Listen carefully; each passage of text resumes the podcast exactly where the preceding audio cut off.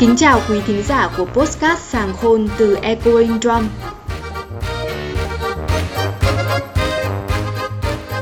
Podcast Sàng Khôn là một món quà nho nhỏ của đội ngũ Echoing Drum vang vọng chống trầu, gửi đến các bạn những chia sẻ về đời sống văn hóa hàng ngày, khám phá những khía cạnh kiến thức và trải nghiệm thú vị từ những điều quen thuộc một cách điềm đạm mà tươi tắn.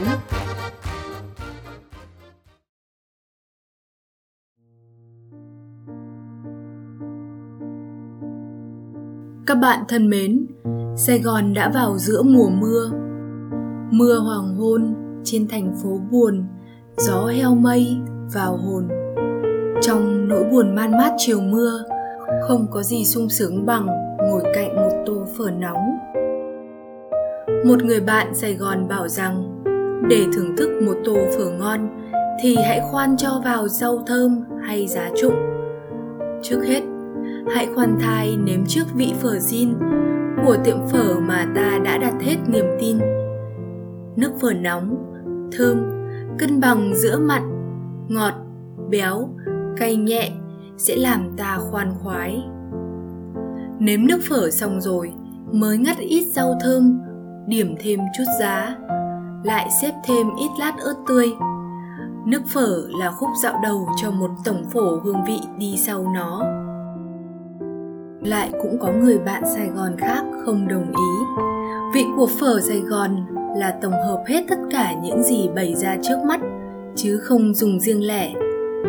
Tu phở nóng bưng ra, ta nhanh tay ngắt vào ít quế, ngò gai, ngò om, húng chanh, cho thêm ít giá, lại cho nhẹ muỗng nhỏ sa tế, vài lát ớt tươi, vừa ăn vừa hít hà mà không quên chấm miếng tái, nạm, gầu, gân, bò viên vào chén nước tương đỏ đã pha sẵn với sa tế và vắt chanh, ngon đến dùng mình. Các bạn thân mến, chúng ta đã cùng nhau kể chuyện hủ tiếu trong tập đầu chuỗi chương trình chủ đề Sài Gòn lạ quen. Ở phần tiếp theo này, chúng ta sẽ cùng phở bò từ nơi sinh thành với những huyền thoại về nguồn gốc cũng như tên gọi là một cuộc di cư vào Sài Gòn, tái định vị và tạo dựng phong cách riêng. Phần sau của podcast này là sự điểm qua của những thương hiệu phở nổi tiếng của Sài Gòn.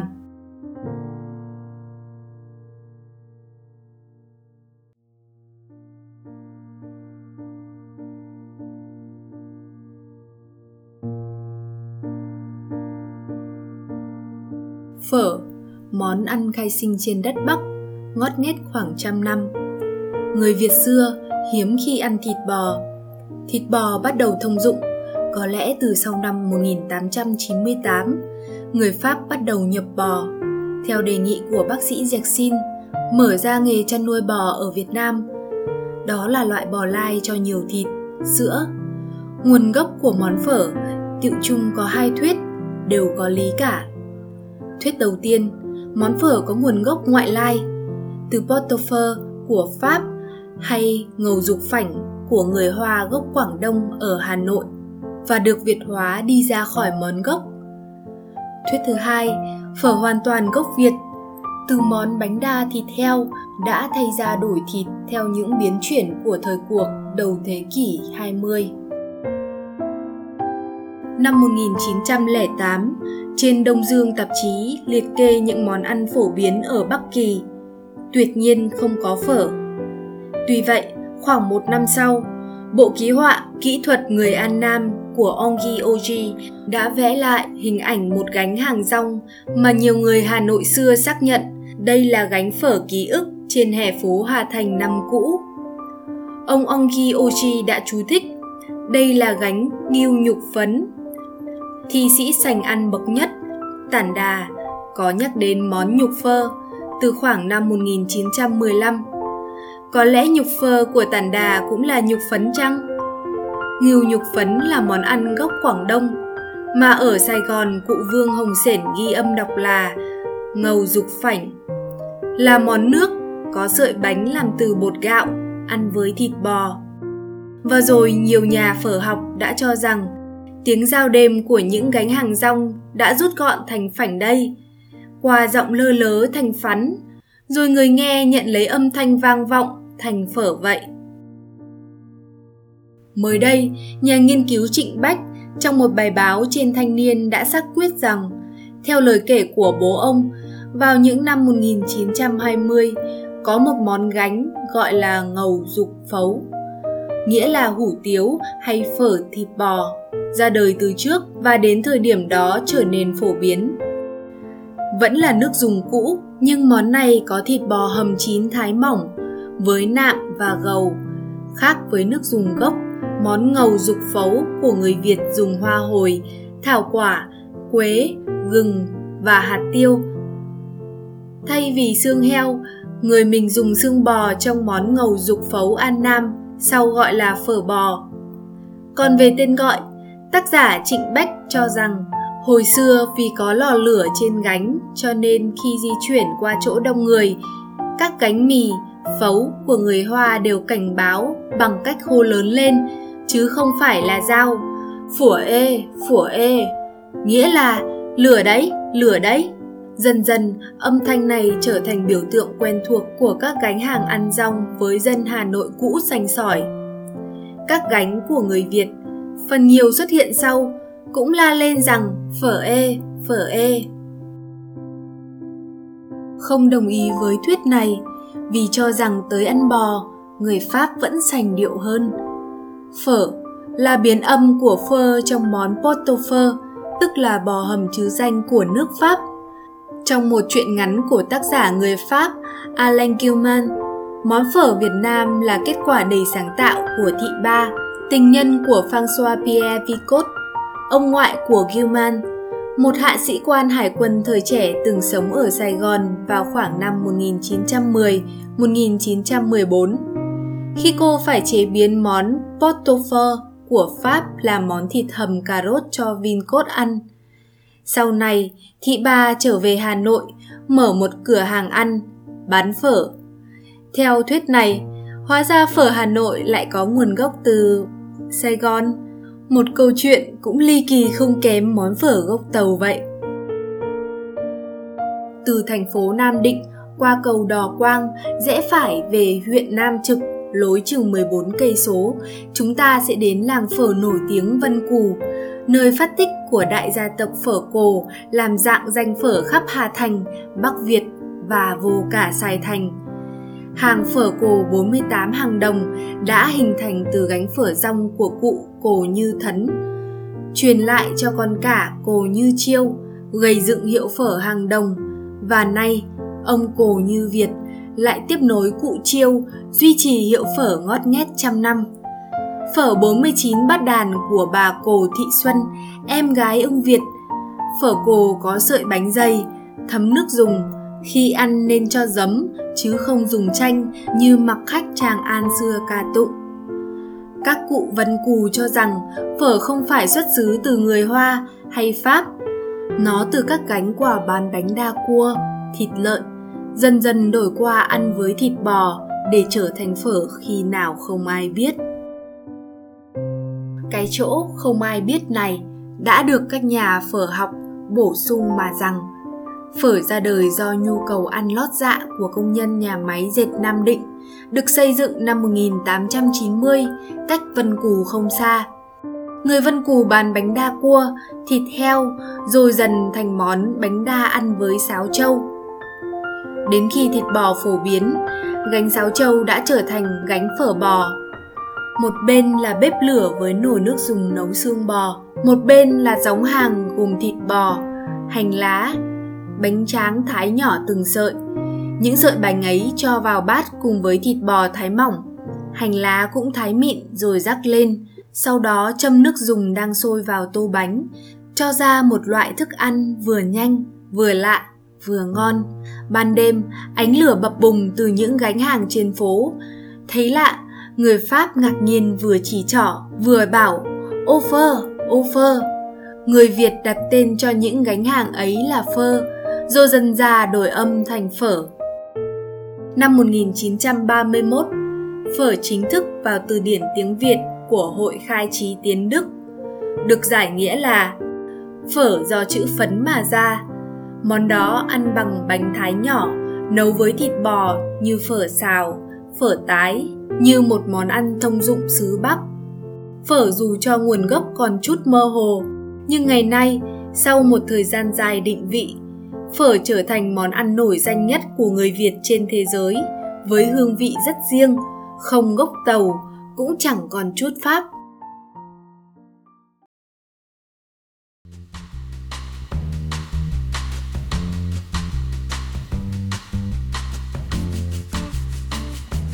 Các bạn thính giả thân mến, các bạn đang nghe Postcard Sàng Khôn, chủ đề Sài Gòn lạ quen, tập 2, Ăn phở Sài Gòn. Đến đây, chúng ta đã tạm giải quyết vấn đề nguồn gốc của phở trên đất Bắc. Vậy phở vào Nam và thành danh ở Sài Thành khi nào?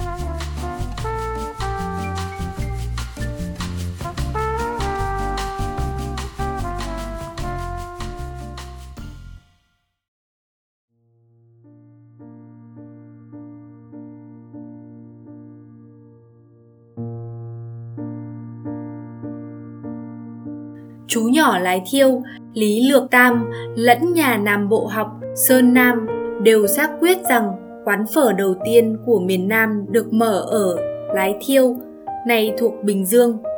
Lối những năm 20 thế kỷ trước, nhiều người từ đất Bắc đã di cư vào khu vực này để làm phu đồn điền cao su hay hành nghề mộc. Có lẽ đã mang theo nghề phở. Tiệm phở lâu năm nhất Lái Thiêu Phở cây bàng của cụ Búp sang lại từ ông Liên, bà Lan, người Bắc thập niên 40, nghĩa là phở có mặt ở đây ít nhất 10 năm trước. Nước phở chỉ dùng gừng, cà chua và vắng vị quế, hồi, thảo quả, lại không rau giá và chỉ có bò tái. Vậy niên đại của phở lái thiêu phỏng chừng thập niên 30 thế kỷ trước. Dấu vết đầu tiên của phở Sài Gòn được nhà báo Phạm Công Luận chỉ ra lại nằm trên đất Bắc.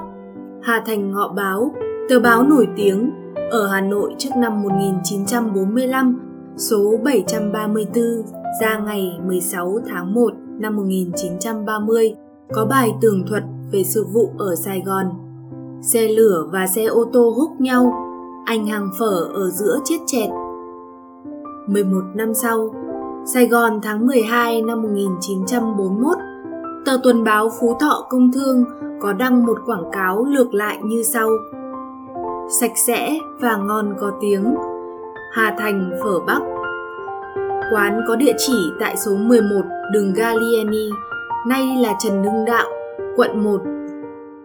Ngoài những ghi nhận trên giấy trắng mực đen, trong ký ức của cụ bà Trần Thị Năm từ năm 1942, bác của bà là cụ Kỉnh từ làng Vân Đình, Hà Đông vào Sài Gòn lập nghiệp. Ông quẩy gánh phở Bắc bán trên đường La Gondia, Gia Long cũ, nay là đường Lý Tự Trọng. Đến năm 1949 mới chuyển về hẻm 63 Pasteur mở xe phở. Sau đó, cụ Kỉnh truyền nghề cho cụ Trần Minh là anh bà Năm Phở Minh vào những năm 50 rất nổi tiếng, thu hút các văn nghệ sĩ, chính khách miền Nam. Ngày nay, phở Minh Pasteur hãy còn nép mình trong hẻm 63. Bà cụ Năm bật mí rằng phở Minh phải hầm thịt và xương bằng bếp củi qua nhiều lần lửa. Xương và thịt trước khi hầm phải luộc sơ để ra hết bọt hôi. Phở Minh không cho bất cứ một gia vị thuốc bắc nào như quế, hồi thảo quả, đinh hương, mà chỉ có gừng không nướng và hành khô với mùi thịt bò hầm đủ lửa, thơm khó tả. Nếu phở Minh là phở Bắc đã thỏa hiệp đôi chút khi chiều theo cái lưỡi Sài Gòn với tương đen, đỏ, giá và các loại rau thơm thì phở dậu gần cầu công lý cũ nay là Nguyễn Văn Trỗi là một tiệm phở rạt Bắc khác nổi danh bén rễ sau cuộc di dân năm 1954. Bà Dậu mở cửa đón khách từ năm 1958. Phở Dậu mang phong cách phở Nam Định, chỉ khác lối bánh phở nhỏ chứ không to bản như nguyên gốc với nước dùng ngọt thanh và tuyệt nhiên chỉ ăn với hành tây, không rau thơm, không giá. Đây là tiệm phở hợp khẩu nhất của một cựu phó tổng thống ở miền Nam xưa. Nổi tiếng nhất làng phở Sài Gòn trong cẩm nang du lịch là phở Hòa Pasteur, ngược hướng với phở Minh về phía quận 3. Chủ phở Hòa quê ở Trà Vinh, nhưng phở Hòa lại gốc Bắc. Những năm 1950, một người Bắc di cư, ông Hoánh, đẩy xe phở đến vỉa hè ngã tư Pasteur, Hiền Vương, Võ Thị Sáu bây giờ, bày ra vài cái bàn và ghế đẩu, bán cho khách ăn tối, ăn khuya. Xe phở ấy có tiếng là ngon với nước lèo trong và ngọt. Bánh phở mềm, có đủ loại thịt theo ý khách. Ông Hoánh đặt tên xe phở là Phở Hòa. Kế xe Phở Hòa có xe nước mía của ông Van Anh Ngoạt. Vợ chồng ông Ngoạt không có con, nhận đưa cháu ruột bên nhà vợ từ Trà Vinh làm con nuôi. Ông Hoánh bán phở được một thời gian, sang xe cho ông Ngoạt. Ông Ngoạt vẫn giữ nguyên tên phở Hòa, giữ nguyên cả cách nấu phở và khách hàng quen thuộc. Ngày một khá giả, xe phở trở thành tiệm phở Hòa, đường Pasteur. Người cháu ruột làm con nuôi, Cao Thị Siêm trở thành bà chủ. Với người sành phở Bắc lẫn Nam thì đều cho rằng phở Hòa có vị quốc tế, hợp khẩu với người ngoại quốc, tạm gọi là phong cách phở Hòa, riêng một góc trời vậy. Đi về phía chợ lớn, Phở Lệ là một tiệm phở miền Nam lâu năm, không thể không nhắc tới. Với nước lèo thơm phức, nước béo ngầy ngậy, ngọt ngào. Ông Lưu Tấn Tài, gốc Quảng Đông, cùng vợ là bà Lệ, mở tiệm phở từ những năm 70 trong nhà lồng chợ An Đông trước khi rời về địa điểm 415 Nguyễn Trãi hiện nay. Sinh sau đẻ muộn, phở lệ giặc dòng phở nam từ vị cho đến bài trí. Với không gian sạch sẽ mát mẻ và sang trọng làm hài lòng thực khách. Nay lệ đã có hai điểm bán. Một quán nằm trên đường Nguyễn Trãi, quận 5, một quán trên đường Võ Văn Tần, quận 3 và 9 quán nhượng quyền thương hiệu trên đất Hồng Kông, theo lời chia sẻ của thế hệ thứ hai tiếp quản quán.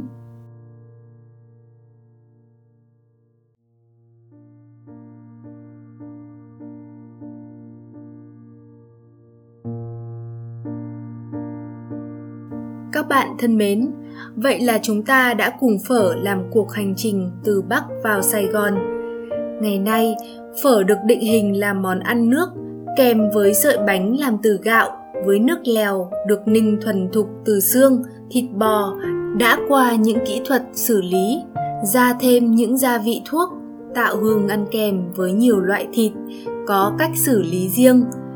Những kỹ thuật gia vị nấu nướng ấy có khác nhau từ bắc vào nam, khác nhau ở mỗi tiệm, mỗi quán, tạo nên danh tiếng riêng trong làng phở. Phở là một danh từ chung, nhưng khi kèm theo tên riêng như cồ, thìn, bát đàn, tư lùn, bắc hải, trên đất bắc, hay như trần minh, dậu, tàu bay, hòa, quyền, phú gia, lệ, trang 76 ở Sài Thành thì phở mang hương vị của những nhãn riêng đó. Thật khó có thể tìm một chuẩn chung cho khẩu vị phở ba miền. Sài Gòn như mọi thời là nơi giao thương của nhiều dòng văn hóa. Những cao thủ của phở đã đến đây thì triển hết chiêu thức của mình để tạo nên nhiều dòng phở nổi tiếng. Nhưng để trụ lâu năm, làm ưng cái lưỡi và cái bụng Sài Gòn thì nay cũng chẳng còn nhiều. Những tiệm phở nhượng quyền thương hiệu vội vã, với nước lèo nhạt nhòa, lờ lợ, dẫu cho có tô điểm bằng nhiều mỹ từ tiếp thị cũng sẽ mau lùi vào dĩ vãng mà thôi.